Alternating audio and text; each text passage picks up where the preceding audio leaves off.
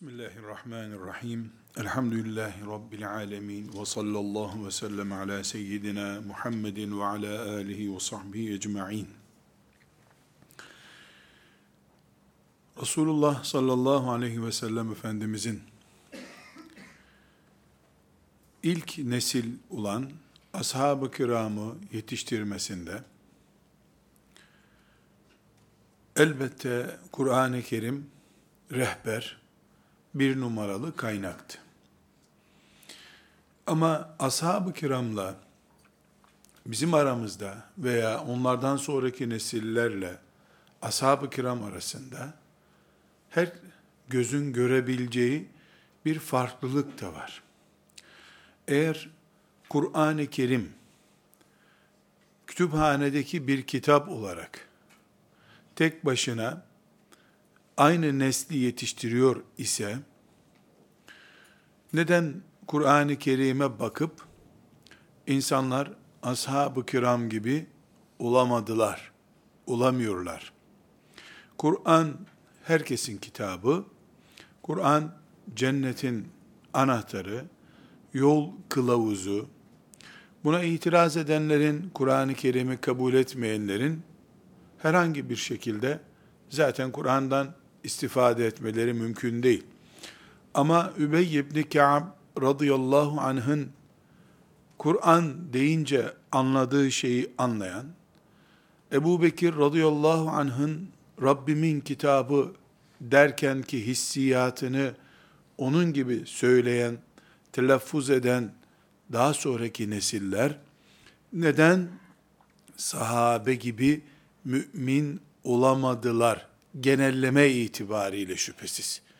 Yoksa daha sonraki asırlarda ashab-ı kiram düzeyinde onların imanı ebatında olmasa da iyi Müslümanlar, Allah yolunda candan, maldan, hayattan fedakarlık yapacak müminler sabaha kadar Rablerinin karşısında secde eden, teheccüd kılan müminler bulundu tamamen bir yokluktan söz etmiyoruz. Ama ashab-ı kiram nesil olarak yetişti.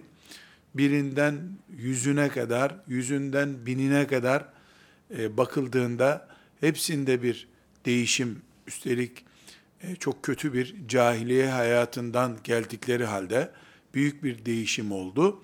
Neden o tür bir değişim olmuyor sorusunun cevabında diyoruz ki çünkü ashab-ı kiramı da, diğer nesilleri de Kur'an cennete götürdü. Ama Kur'an öğreten muallim, hoca Resulullah iken sallallahu aleyhi ve sellem o nesil yetişti. Hoca değişince aynı Kur'an o çapta farklı nesiller yetiştirmedi diye bir sonuca geldik. Bu da gösteriyor ki hocanın işi çok. Hocanın öğretmesi çok önemli. Tarz çok önemli. Resulullah sallallahu aleyhi ve sellem Efendimizin hocalığı cahiliyeden gelen o nesilden Allah'ın razı olduğu bir neslin çıkmasını sağladı. Resulullah sallallahu aleyhi ve sellem sadece o neslin hocası mıdır?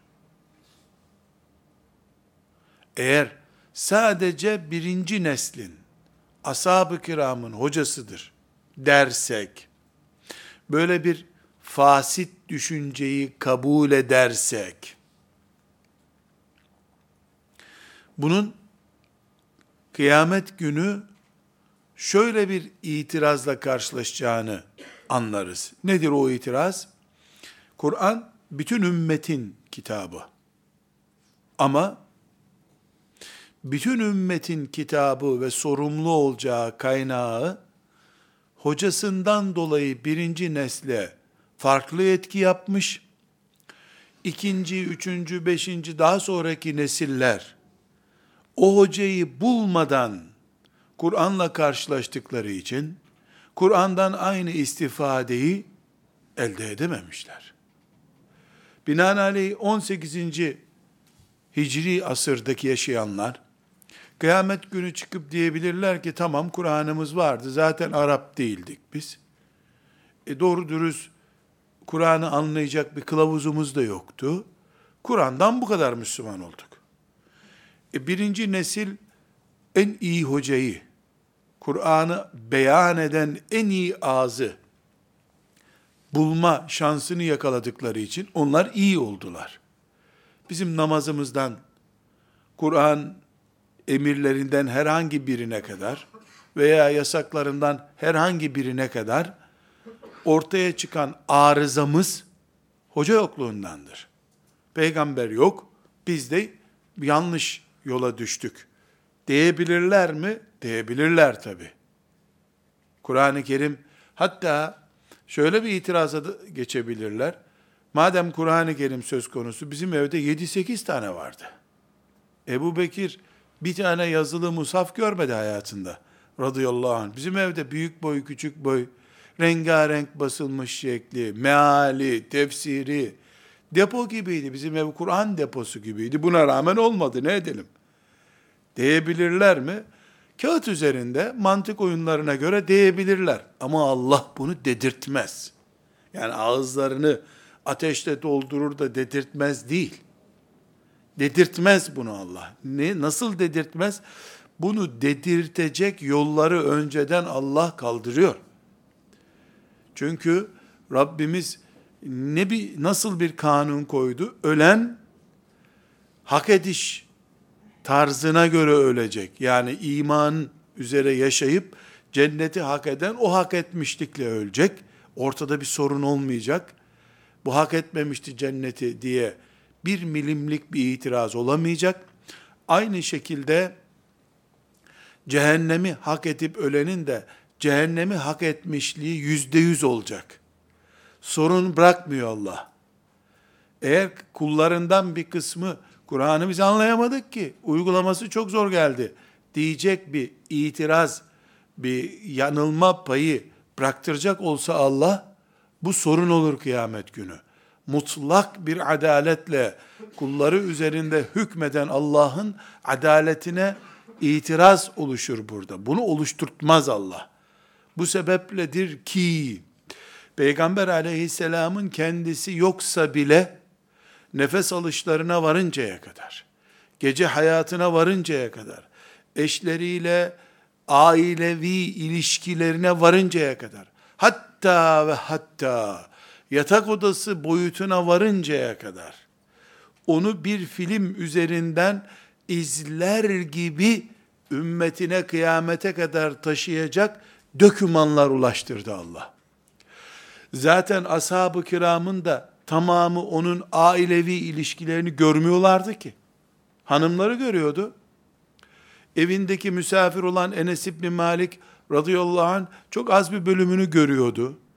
Yatak odasından yemek ilişkisine kadar ashabı baştan sona Peygamber aleyhisselamı izlemiyorlardı. Ya nasıl izliyorlardı? Hanımlarına soruyorlardı. Kadınlar arasında yayılıyordu, böyle yaptı diye. Bir eve misafir gitti, beş eve gitti, on eve gitti, yüz eve misafir gitti diyelim. Her eve misafir gidip, her evde yemek böyle yenir diye tarif ediyor muydu?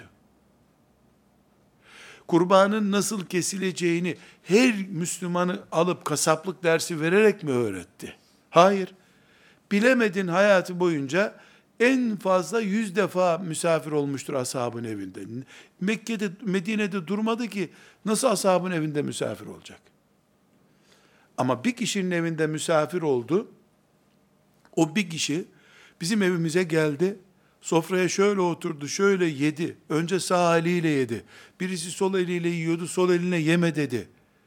Bütün bu bilgileri ashab-ı kiram yaydılar. Yoksa bir peygamber olarak e binlerce eve birer kere gitse ne zaman namaz kılacaktı? O bilgileri ashab aralarında yayarak böyleymiş Müslümanlığımız diye öğrendiler. Bilhassa kadınlara ait bilgileri, mahremiyet gerektiren bilgileri e nasıl yayacaktı herkese? Cuma hutbesi okudu, vaaz etti diyelim, şimdiki gibi konferans verdi diyelim. E, çoğu sahabilerin Medine dışında cihada gitmiş. Hepsini nasıl eğitecek? Yani bizim şöyle bir vehme kapılmamız akılsızlık olur. Müslümanlar çocuklarını e, İmam Hatip Lisesi'ne gönderiyorlar. İmam Hatip Ortaokulu'na gönderiyorlar. Yazında e, camilere gönderiyorlar. E çocuk da İslam'ı bilerek yetişiyor. Bu ortam Medine'de hiç oldu mu? Ashab-ı Suffa diye bir okul vardı. Ashab-ı Suffa'da da evi olmayanlar ve cihat nöbeti gelmeyenler duruyorlardı. O gün ne duydularsa. E, bu ilim, Kur'an öğretme ilmi Medine şartlarında mesela 9,5 yıla yayıldı. 9,5 yıl üst üste Ebu Bekir'den başka hiç kimse Medine'de durmadı ki. Kadınlar da dahil. Büyük oranda cihada çıktılar. Ticaret için çıktılar. E Medine küçücük bir kasaba o zaman. Medine'nin dışında yaşadılar. Medine'nin etrafındaki kasabalarda, köylerde, mezralarda yaşadılar.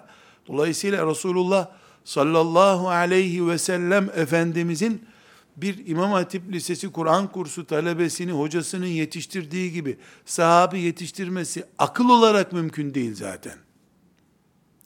Eğer 120 bin sahabi can kulağıyla veda hutbesini dinleyecek kıvama geldiyse Medine'de 9,5-10 yılda bu ashab-ı kiramın böyleymiş, böyleymiş, böyle yapılacakmış diye birbirlerine yayması suretiyle oldu. Hatta son konuşması aleyhissalatü vesselam Efendimizin hangi emirle başlıyor? Bu sözlerimi başkalarına da duyurun. Ola ki sizin duyurduğunuz kimse sizden daha iyi anlayabilir. Yani son vasiyeti bu iletişim emri üzerinedir veda hutbesinde. Benden bir hadis duyan ve bunu yayanın yüzü ak olsun.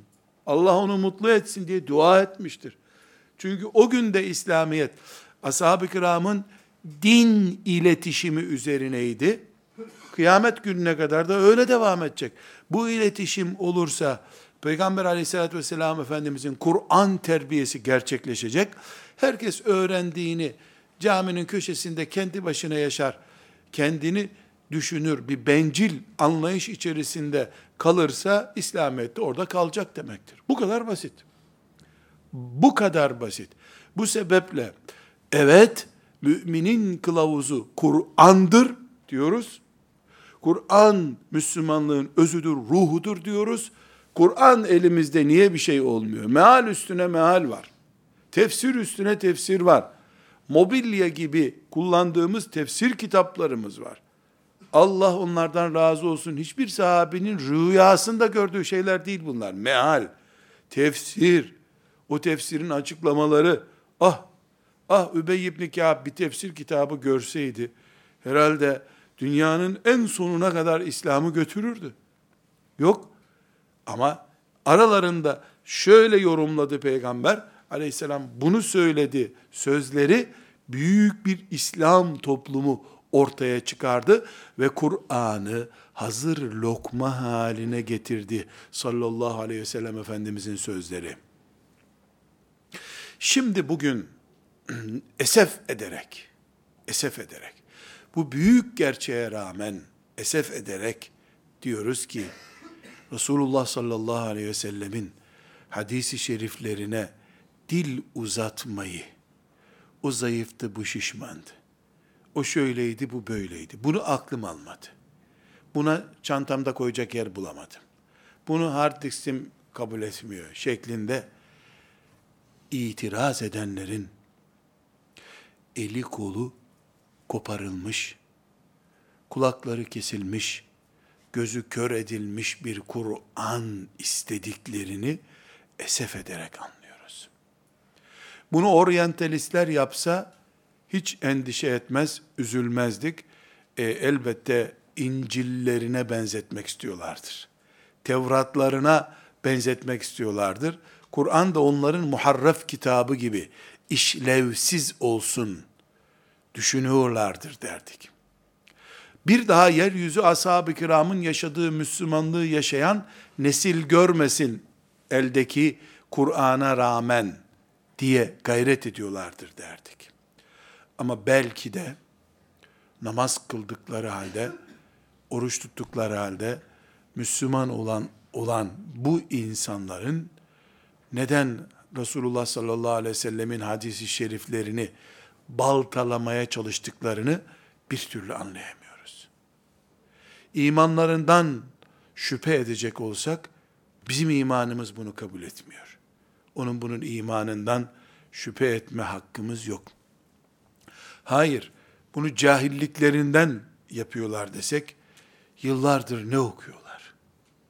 Basiretsizlik deyip durmak istiyorum. Basiretsizlik. Basiretsizlik. Eğer basiretsizlik de değilse yaptıkları şey, yani ileriyi görememek değilse, o zaman helali, haramı olmayan, ama istediğim gibi de bana cennet garantisi verdiğini zannettiğim bir Kur'an'la Müslümanlık yaşamak istediklerini artık söylemek zorundayız. Öyle veya böyle.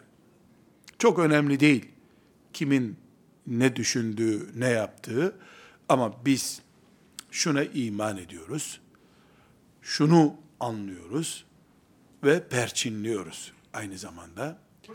Resulullah sallallahu aleyhi ve sellemin oturması, kalkması, konuşması, kızıp cevap vermesi, hoşlanıp tebessüm etmesi, soru sorması, cevap vermesi gibi o gün ashab-ı kiramın gözüyle gördüğü, kulağıyla duyduğu ve bize hadisler diye taşıdıkları bilgi Kur'an-ı Kerim'in yaşanılabilir ve yaşanınca da iyi Müslümanlık oluşturur malzemeleridir. Bu malzemelerle ilişkimiz kadar iyi Müslüman oluruz. Bu malzemelerden uzak kaldığımız kadar, bu malzemelerin kıymetini takdir edemediğimiz kadar da Müslümanlık ismi etrafında dolaşır, kendisinden uzak kalırız. Bunun içindir ki Ahmet bin Hanbel, Allah ona rahmet etsin, ehlullah, Allah'ın adamları, Allah'ın yakın kulları diye bir ifade var. Hadisi şeriflerde bu söz hakkında diyor ki eğer hadis bilenler değilse kimse değildir bunlar diyor.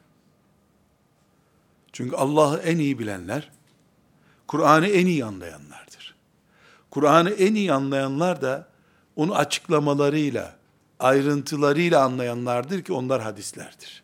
O açıklamalar hadislerin ta kendisidir. Bu sebeple bir sistem oturtmak istiyorum.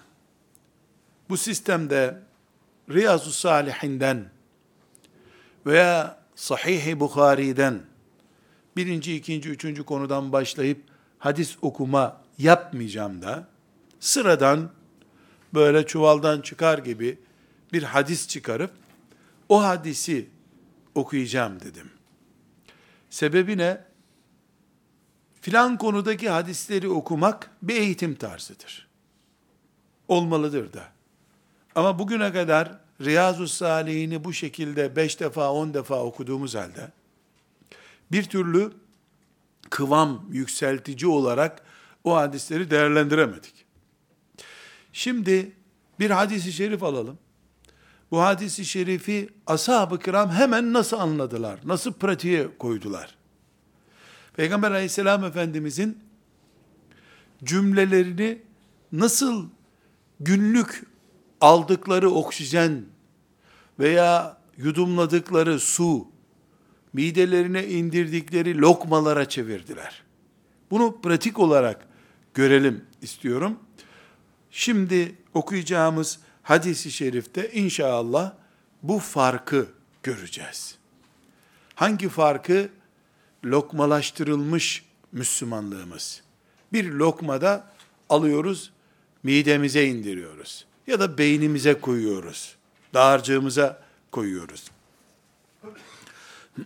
evet, bugün okuyacağımız birinci hadisi şerif, Bukhari'de 3321. hadisi şeriftir. Müslim'de de 2245. hadisi şeriftir. Ebu Hureyre radıyallahu anh rivayet ediyor. Resulullah sallallahu aleyhi ve sellem buyurdular ki, alenen zina yapan bir kadın mağfiret edilmiştir.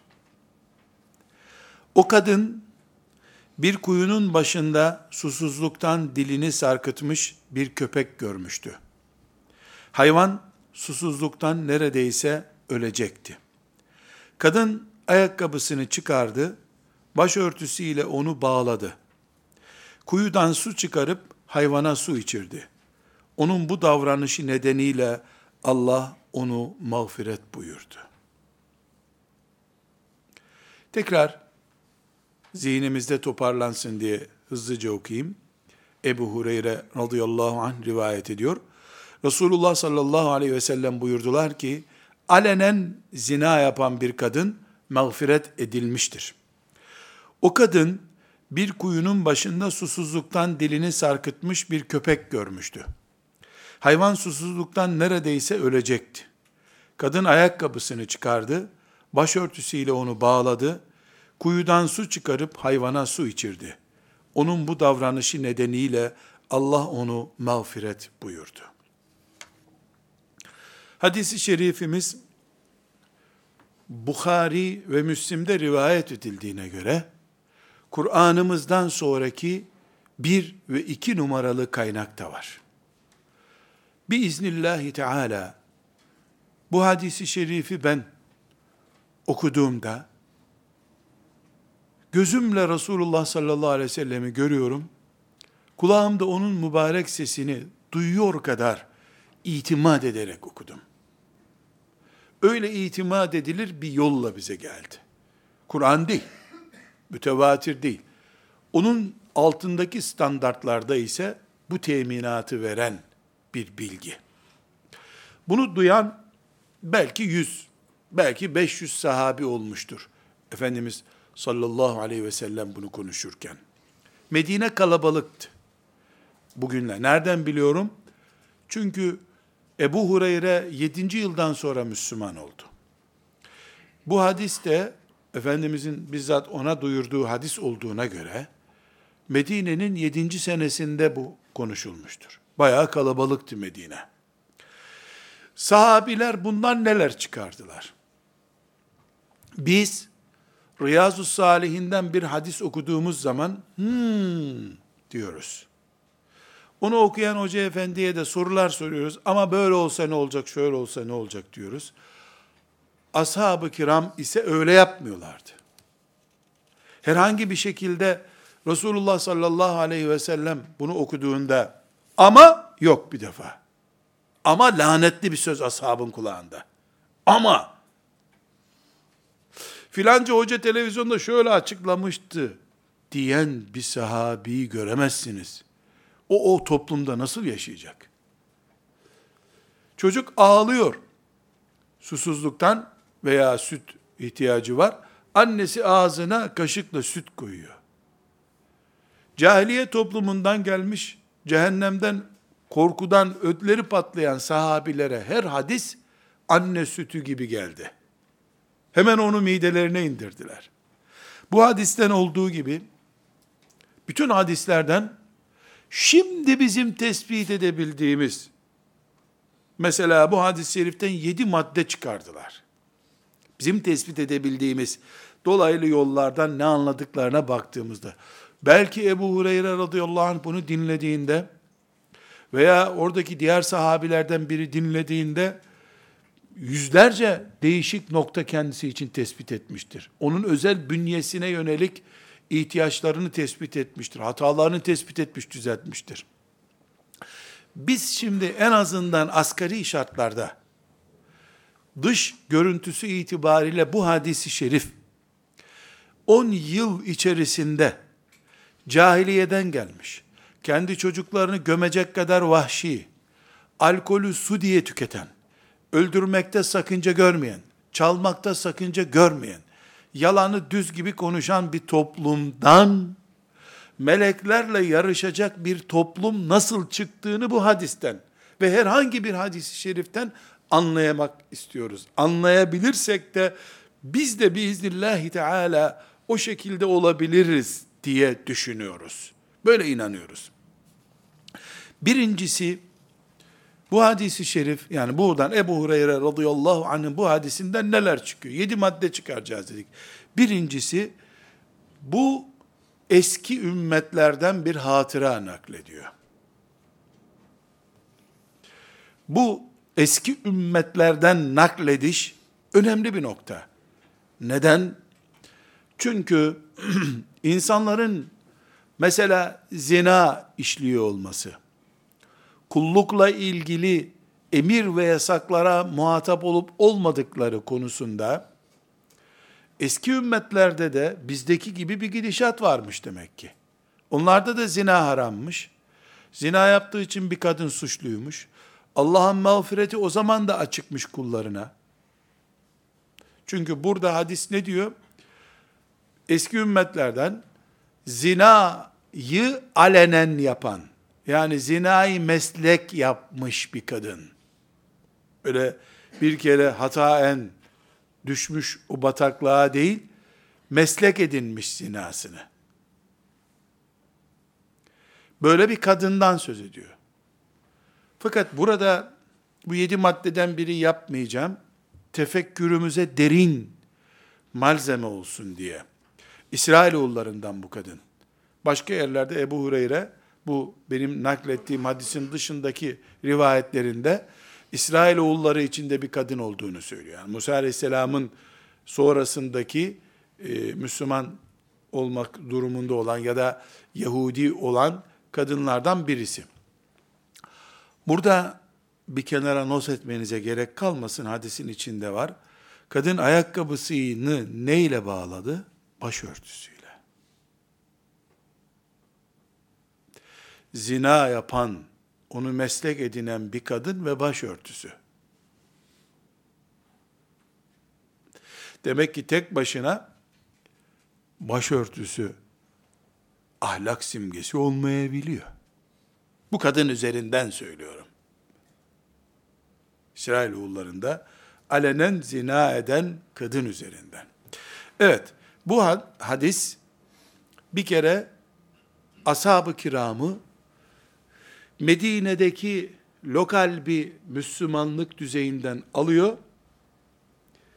Dünya çapında, eski ümmetler çapında bir Müslümanlığa taşıyor. Bu bir. İki, kadın alenen zinakar. Bu zina dev bir suç. Büyük bir suç. Cinayetten, insan öldürmekten sonraki en büyük suç zina suçudur. Sonra faiz geliyor. Bu kadar büyük bir suç ve bu kadın mağfiret oluyor. Hacca gidiyor, umre yapıyor, camiler yaptırıyor diye değil susuz kalmış bir köpeği su içiriyor. Matematiksel olarak yani aritmetik değerlerle bunu düşünmek, anlamak, yorumlamak mümkün değildir. Zinanın ağırlığıyla bir köpeğin, köpeğin su içmesinin ağırlığı arasında e, baskül farkı var. Zina korkunç bir suç. Bir köpek nihayetinde. Ve o su içiyor. Köpeği de alıp haftalarca besleyip şöyle etli hale getirmiyor. Bir bardak su veriyor köpeğe. Kadının ayakkabısı ne kadar su alacak? Üç defa, dört defa da ayakkabısıyla su içirdi diyelim kadın. Ve köpek zaten bir kova su içmez. köpek çok su içen bir hayvan değil. Deve olsa bir kova su içer. Bilemedin iki bardak su içirmiştir hayvana ve bu suçundan kurtuluyor. Bundan ashab-ı kiram ne anladı biliyor musunuz? İkinci anladıkları şey, bu dünyayı beraber yaşadığımız hayvanlara davranışımız da demek ki hesap ediliyormuş. Kedinin kuyruğuna teneke bağlayıp dolaştırmak da meleklerin gördüğü şeydir. Evde beslediğin kediyi sırf işte sana zarar vermesin diye kısırlaştırmak da meleklerin gördüğü bir şeydir.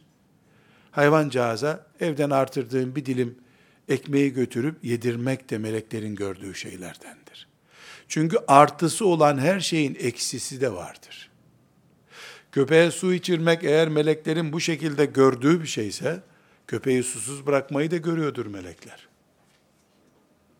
Demek ki biz bu dünyayı hayvanlarla paylaşıyoruz. Paylaşmak için yarattı Allah onları. O zaman bizim sorumluluk alanımızda hayvanlar da vardır. Çocuklarımızı evle, eğlendirmek için onların yaşam tarzını bölerek hayvan besleyemeyiz. Hayvanlarla oynayamayız. Bunu ashab-ı kiram buradan çıkardılar. Bir çocuğa da işkence yapamayacaklarını, bir köpeğe de işkence yapamayacaklarını gördüler. Efendimiz sallallahu aleyhi ve sellem bir gün kürsüye çıkıp ey müminler bu konferansımın konusu hayvan hakları hakkındadır demedi hiçbir zaman. Böyle bir konferans vermedi. Sadece zina yapmış bir kadın, zinayı meslek edinmiş bir kadın, köpeğe su verdiği için Allah onu mağfiret etti dediler. Ashab-ı kiram ondan büyük bir hayvan hakları dosyası çıkardı. Müslümanlık da budur zaten. Yoksa Kur'an-ı Kerim'i baştan sona 700 defa tarasanız, bu konuyu bulamazsınız orada. Hayvan hakları diye bir konu yoktur. Felsefesini üretirsiniz, kendisini çıkaramazsınız. Ama ashab-ı kiram, şu kadın ve köpek su bileşiminden bu haklar konferansını dinlemiş gibi oldular. Allah onlardan razı olsun. Üçüncü konumuz ashab-ı kiram bundan ne çıkardı diye bir inceleme yaptığımızda ki inşallah biz de onların peşinden gitmek istiyoruz. Biz de bunu tatlı bir şekilde çıkaracağız bundan. Kadın kim? Zinayı meslek edinmiş bir kadın. Hadisin ifadesinde kadın çok duygusal oldu, acıdı, bu köpek ölüyor zavallı ben ne yapacağım diye döndü durdu. Böyle bir şey, bilgi yok. Ama kadının köpeğe acıdığına dair bir işaret var. Kadının tipine bakıldığında rejim edilmesi gereken bir kadın. Zinakar çünkü. Ama kadında merhamet ve iman ölmemiş hala. İmanı ve merhameti yaşıyor. Çünkü kafir olsa mağfiret olmaz. Demek ki imanı olan bir Yahudi bu kadın. Kafire mağfiret yok. Ne o ümmette ne bu ümmette. E kadın taşlaşmış bir yürek sahibi de değil. Köpeğe acıyor kadın. Kendine acımamış ama köpeğe acıyacak kadar merhameti kalmış. O zaman iman ve merhamet gibi değerlerin dış yüzeysel ölçülerle değil, kalp ve beyinle ölçüleceğini de bu hadisten öğreniyoruz. Sahabe ne gördüler? Bu kadının demek ki kalbinde merhamet vardı. Köpeğe acıdı. Bu merhameti ölmemiş henüz. O merhamet de büyük ihtimalle imanından kaynaklanıyordu. E dışarıdan baktığında zinakar bir kadın bu. Ama iç dünyasında hala merhamet, iman gibi değerler canlı. Kurtuluşu da bununla oldu kadının. Allah mağfiret etti onu. Bunu anladılar. Peki biz bunu Anlamak zorunda mıyız? Sahabinin gittiği yoldan gideceksek biz de anlayacağız. Peki, o zaman sakallı Müslüman, iyi Müslüman demek zorundayız. Sünnet böyle çünkü. Sakalını kesmiş bir Müslüman, cehennemlik, cehennem kütüğü diyebilir miyiz? Aynı şekilde başörtüsü Allah'ın emri. Başını açıp gezen bir kadının içinde kalmamıştır bir şey. Diyebilir miyiz? Demedi ashab-ı kiram. Çünkü bu kadının dışından hiçbir kurtarıcı değeri yoktu. Dışı çökmüştü kadının. İçinde kalan cılız bir iman ve cılız bir merhamet kadını kurtardı.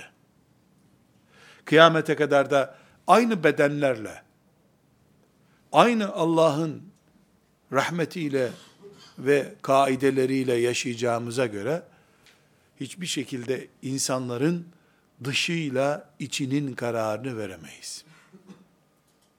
Artı ve eksi olarak veremeyiz ama. Giydiği kıyafetinden dolayı evliya olduğuna da karar veremeyiz. Eşkıya olduğuna da karar veremeyiz kalplere hükmeden Allah'tır. Kalpte kalan son noktanın ne olduğunu, küfür mü, iman mı, merhamet mi, zulüm mü olduğunu Allah kararlaştıracak. Dördüncü, bu hadisi şeriften çıkması gereken ya da ashab-ı kiramın çıkardığı ve istifade ettikleri şey Allah'ın terazisini görmüş oldular böylece. Bu terazinin tartma kapasitesini gördüler. Nasıl gördüler? Şöyle. Bir iş var bu ortada. Nedir bu iş? Köpeğe su içirmek. Bu köpeğe su içirmek mesela Anneler, babalar için bu sözü kullanalım. Mesela öğretmenler için kullanalım. İşçi çalıştıran, işverenler için kullanalım. Bu terazi sözcüğünü. Anne baba bir çocuk, çocuklarından bir çocuk hakkında yaptığı onlarca yaramazlığı değerlendirirken, geçen hafta da ya da geçen sene de çok tatlı bir hürmet göstermişti misafirlere diyebiliyorlar mı? Anne baba sinirlenince terazisi çocuğun hiçbir iyiliğini tartmıyor bir daha. Kaynanalar, kaynatalar, gelinlerinin ilk günkü babacığım, anneciğim şeklindeki tatlı sözünü terazide hiç tartıp dara olarak kullanabiliyorlar mı? Öğretmenler, bu çocuğun ahlakı sıfır. Ama geçen gün şöyle güzel bir iş yapmıştı ya da şimdi şu güzel işi yaptı diyebiliyorlar mı? Yöneticiler, patronlar. Halbuki Allah Ağrı Dağı'ndan daha büyük dosyası olan, ağır dosyası olan bir kadını gramaja gelmeyecek bir işten dolayı mağfiret etti. Bu Allah'ın terazisinin bedenlerimizi değil nefeslerimizi bile tartabileceğini gösteriyor. Ashab-ı kiram bunu anladılar. O yüzden böyle gördükleri için, böyle inandıkları için çıkıp da televizyonlarda Sırat Köprüsü'nü tarif ederken kıldan ince, kılıçtan keskin ifadesiyle alay etmeye cesaret edemediler. Ya kılıçtan daha keskin, kıldan ince nasıl geçeceğiz oradan filan gibi alay etme cüretleri olmadı. Çünkü böyle terazisi olan Allah öyle bir sırat da kurar. Buna iman ettiler. Allah'ın terazisi bu ise nefesi bile tartabiliyorsa, iç duyguları bile tartabiliyorsa Allah'ın terazisi, o Allah'a sadece secde edilir, itaat edilir diye anladılar. Dördüncü maddede bu. Beş, ashab-ı kiram bu kadının kıssasını Peygamber aleyhisselamdan dinlediler. Ama o kadınla sınırlı bırakmadılar bu olayı.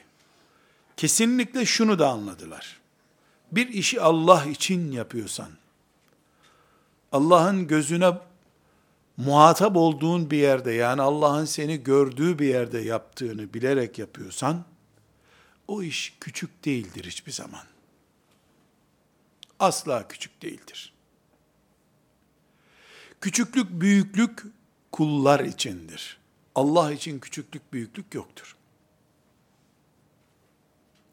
İdam kararı verilmiş birisi,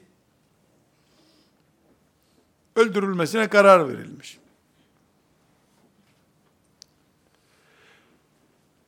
O esnada da diyor ki madem beni öldüreceksiniz, kalan malım, şu kadar malım var, köpeklere bir vakıf kurun, sokak köpeklerini doyurun bu malımla dese, idam edilecek adam.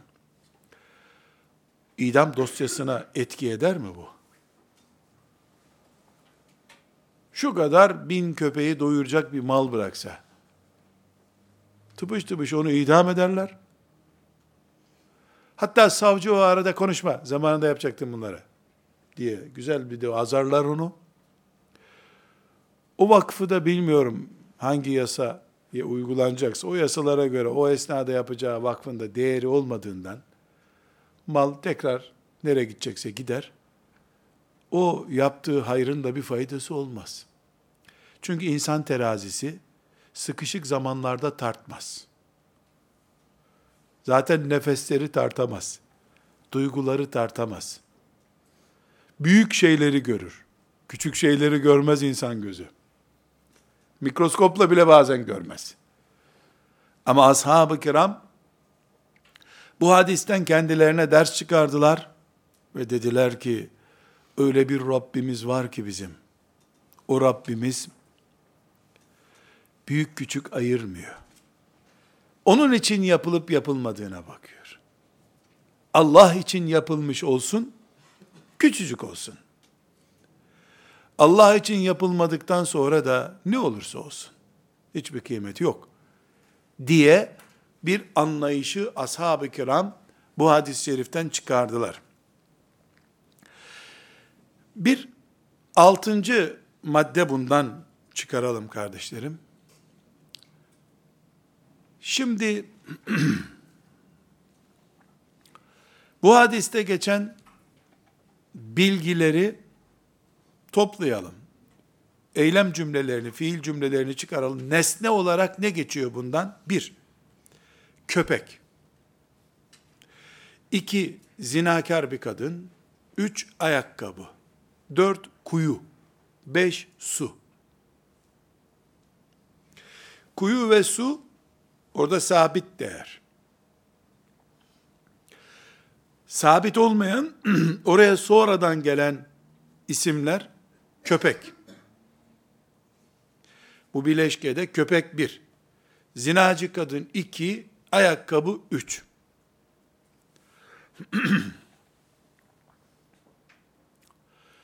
Bu üç kelimenin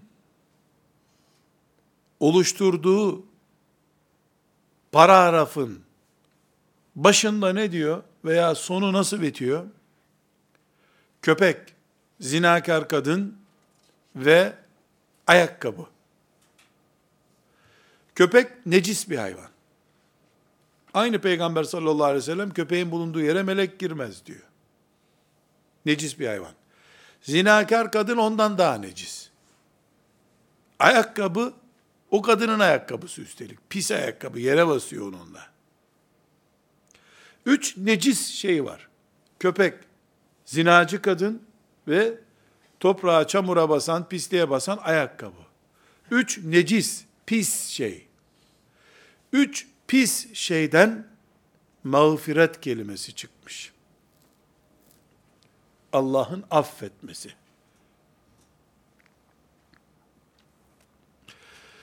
Peygamber sallallahu aleyhi ve sellem bu hadisi niye ashabına anlatmıştır diye bir anket yapsak, İmam Hatip talebeleri, Kur'an kursu talebeleri veya camide namaz kılanlar arasında vardır bir hikmeti diye cevapları çıkaralım. Yüzde yüze yakını cevapların ne olacaktır? Köpeğe su içirmenin, hayvanı merhametle muamele etmenin de sevap olduğu çıkacaktır. Bunu Kur'an kursundaki talebe de böyle anlar. İmam Hatip Lisesi'ndeki de anlar. Camidekiler zaten sadece bu kadar anlar. Ama ashab-ı kiram böyle anlamadılar. Ne anladılar? Necis köpek, necis zinacı, necis ayakkabı tertemiz bir mağfiret. Üç necisi köpek artı kadın, necis kadın artı necis ayakkabı eşittir mağfiret. Bu formüle hayat feda ettiler. Allah onlardan razı olsun.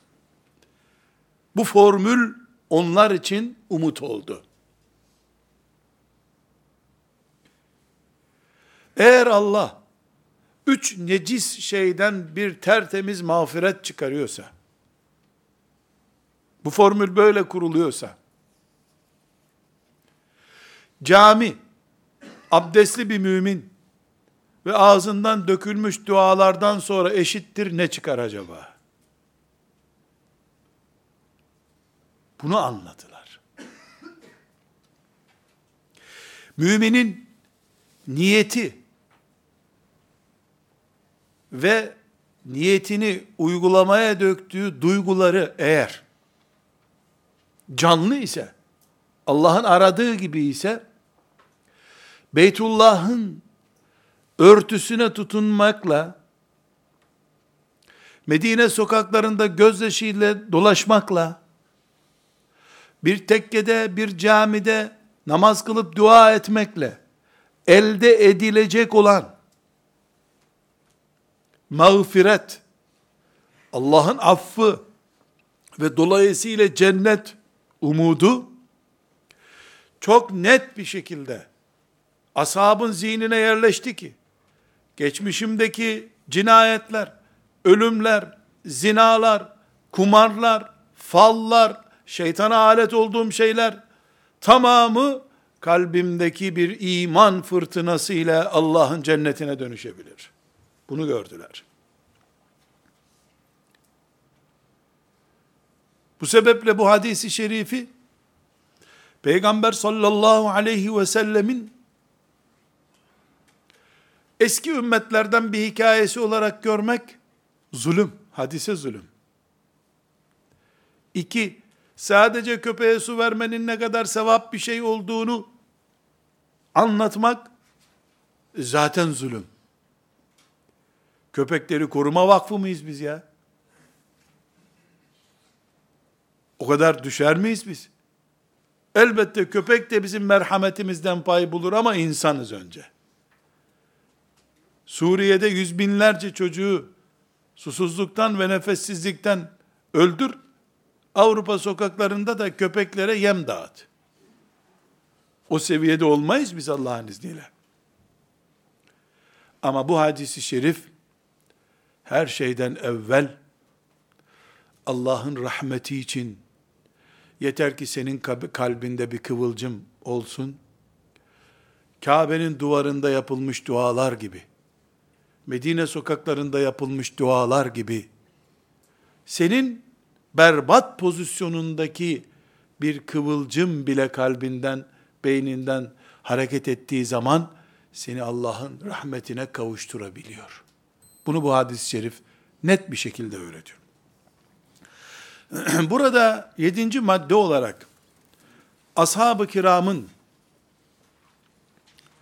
bütün dünya Müslümanlarına kıyamet gününe kadar örnek oluşturacak tavırlarını şöyle derli toplu iki kelimede özetleyebiliriz. Ya da iki cümlede özetleyebiliriz. Biri köpeğe su içirmek ve Allah'ın rahmeti kelimesidir. Diğeri de bir ömürde işe yarayacak tek bir şey yapmak ve Allah'ın rahmetine kavuşmak. Köpeğe su içirmek ve Allah'ın rahmeti. Bunlar nasıl birleşti? O kadın değilse 30 yaşındaydı herhalde en azından. Genç bir kız demiyor çünkü. Genç kadın diyor. Hadi diyelim 80 yaşında değildi diyelim. 30 e, yaşındaydı diyelim. Yani yılları olan bir kadındı. Buluğ çağına 15 yaşında geldi de 16 yaşında genç bir kızdı demiyor. 30'un üstündeydi çünkü genç bir kız demiyor. Kadın diyor. Yaşlı kadın diyor. Koca bir ömürde bir kıvılcım. Köpeği sulamak o da. Tek iş ve o da basit bir iş.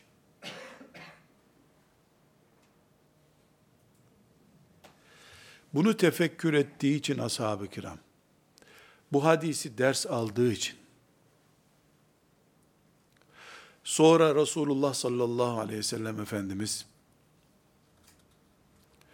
bir kere Subhanallahi ve bihamdih, Subhanallahi ve bihamdih, Subhanallahi ve bihamdih, Subhanallahi ve bihamdih, Subhanallahi ve bihamdih, bunu bir kere söyleyen gökler dolusu büyük bir sevap kazanır dediğinde yahu bir cümleyle bu kadar sevap nasıl olur demediler.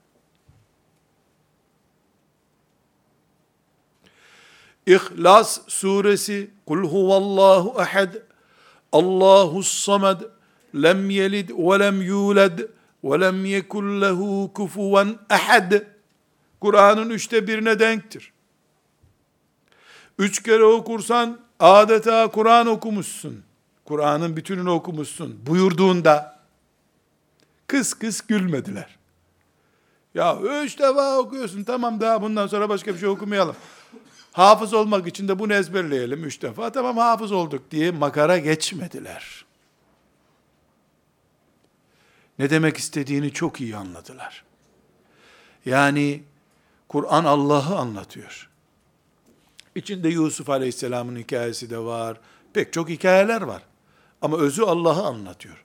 Bu İhlas suresi de tevhidin özüdür. Dolayısıyla sanki üç defa okuduğunda Kur'an'daki bütün hakikatları anlamış gibi, itiraf etmiş gibi olursun. Eğer o aşk ve heyecanla da kul huvallahu ahad dediğinde sanki dağ oldun, bir vadinin ortasına dikildin gibi heyecanla tekrar edebilirsen, üç defa İhlas suresini sen Kur'an'ı okumuş sayılırsın dediğini anladılar böyle. Ya bu sahih midir ya Resulallah? Ciddi mi böyle söylüyorsun gibi edebi yerle bir edecek bir soru sormadılar. Bir kadın, zinakar bir kadın, Resulullah sallallahu aleyhi ve sellemin garantili açıklamalarıyla mağfiret olup cennete girdiyse bir bardak suyla İhlas suresini ben üç defa okusam melekler peşimden gelemez benim deyiverdiler içlerinden. Bu hadis ve bunun gibi hadisler sadece bu hadisi konuşmuyoruz şüphesiz. Büyük bir iman mıknatısıyla yürekleri bekleyen ashab-ı kiramın hemen kaptığı şeyler oldu. O mıknatıs hemen bu hadisi şerifi çekti. Çeker çekmez bünyesine indirdi bunu. Sonra da İhlas suresinden şu kadar sevap olur dediğinde, kelimetani hafifetani alel lisan ve thakiletani fil mizan iki kelime var ki, bu iki kelime terazide ağır ama dilde çok kolaydır. Subhanallahi ve bihamdi. Subhanallahi ve bihamdi. Bunu sabahleyin yüz defa söylesen, akşam yüz defa söylesen, otobüs durağında beklerken yirmi defa söylesen, şu dağlardan daha ağır, gökler gibi ağır, büyük hacimli bir iş yapmış olursun buyurduğunda, sallallahu aleyhi ve sellem Efendimiz, ya otobüsü beklerken söylenen şeyden ne çıkar demediler. Demediler. Bu kadın önlerinde hep örnek olarak durdu. Hiçbir sahabi bizim yatacak yerimiz yok demedi. Öncesinde çocuk öldürmüş. Kendi çocuğunu hem de. Zinasının haddi hesabı yok. Su tüketmemiş, alkol tüketmiş. Kumar oynamış. Kabilesiyle şununla bununla savaşmış. Kan dökmüş. Belki de imanından üç gün önce Muhammed yalancıdır haşa demiş. Melekler Allah'ın kızıdır demiş.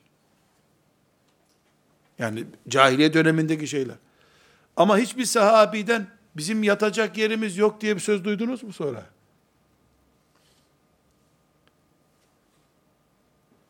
Hiçbir sahabiden duydunuz mu? Biz namaz kıldık ama boş ver bu namazla paçayı kurtaramayız sözünü hiç duyduğum, hiç böyle bir söz geldi mi ashab-ı kiramdan? Evet korktular. Amellerinin kabul olmamasından korktular. Amellerini basit görmediler. İkisi arasında çok fark var. Haccım kabul olursa kurtuldum dediler. Ama hiçbir zaman ya bizim haccı boş ver demediler. Gittik geldik ama demediler.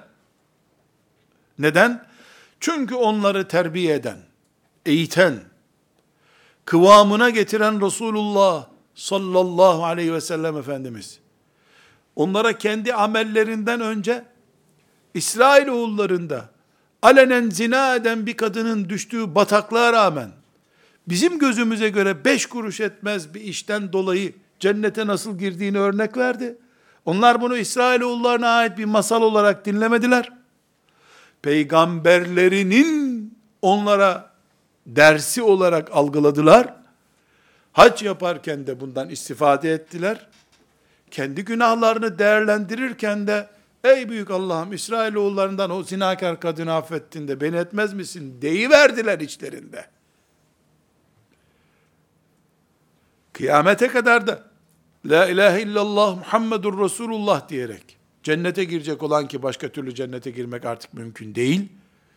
Müminlerin bunu ders görmeleri lazım. Negatifte de, pozitifte de. Yani bu bir köpeği susuz bırakmak da bundan çıkıyor şüphesiz. Çünkü Allah'ın gözünde artı amellerinde küçüğü büyüğü yok, eksi amellerinde büyüğü küçüğü yok. Gereksiz yere köpeği dövdün, aç bıraktın, yaraladın. Onun da bir Allah katında değeri var. Bu şu demek ki maazallah kim bilir nice koca koca namazlar kılmış insanlar. Büyük büyük sevaplar işlemiş insanlar bir köpek yüzünden cehenneme girecek. Bunun eksi tarafı da var çünkü. Asap onu da anlatılar. Amelin küçüğü büyüğü yok dediler. Bunu anladıkları için de alkol oranı bunun yüzde bir civarındaymış, bu içilebilir demediler hiçbir zaman. Ne dediler? Sıhhat derecesini bilmiyorum ama bilgi olarak Ali'den nakledilen bir söz var. Bir göl, gölken ona bir bardakla alkol damlatılsa, alkol dökülse, sonra o göl kurusa, gölet arazide buğday iyi yetişir diye orada buğday yetişse, o buğdaydan ekmek yapılsa yemem diyen Ali. Bu anlayışın sahibi. Amelin küçüğü, büyüğü yok onun gözünde. Alkol haramsa, bitti. O, o, o göl zamanında alkol. Halbuki alkol bir göle, bir bardak dökülerek gölü kirletemez. Olsun, olsun. Allah yasak etti ya. Yasağa da böyle baktılar, emre de böyle baktılar. Kardeşlerim, görüyoruz ki böyle bakıldığında 23 yılda bir medeniyet nasıl kuruluyormuş demek ki. En vahşi insanlardan en medeni insanlar nasıl yetişiyormuş? Nasıl becermiş sallallahu aleyhi ve sellem Efendimiz bu işi? Elbette Allah'ın lütfu ve inayetiyle. Ama görünen dökümanlar ortada. Biz her hadisi şerifi bu şekilde okusak, biiznillahü teala sahabi olamayız ama ashab-ı kiramın yükseldiği değerlere yükseliriz. Ve sallallahu ve sellem ala seyyidina Muhammedin ve ala alihi ve sahbihi ecma'in velhamdülillahi rabbil alemin.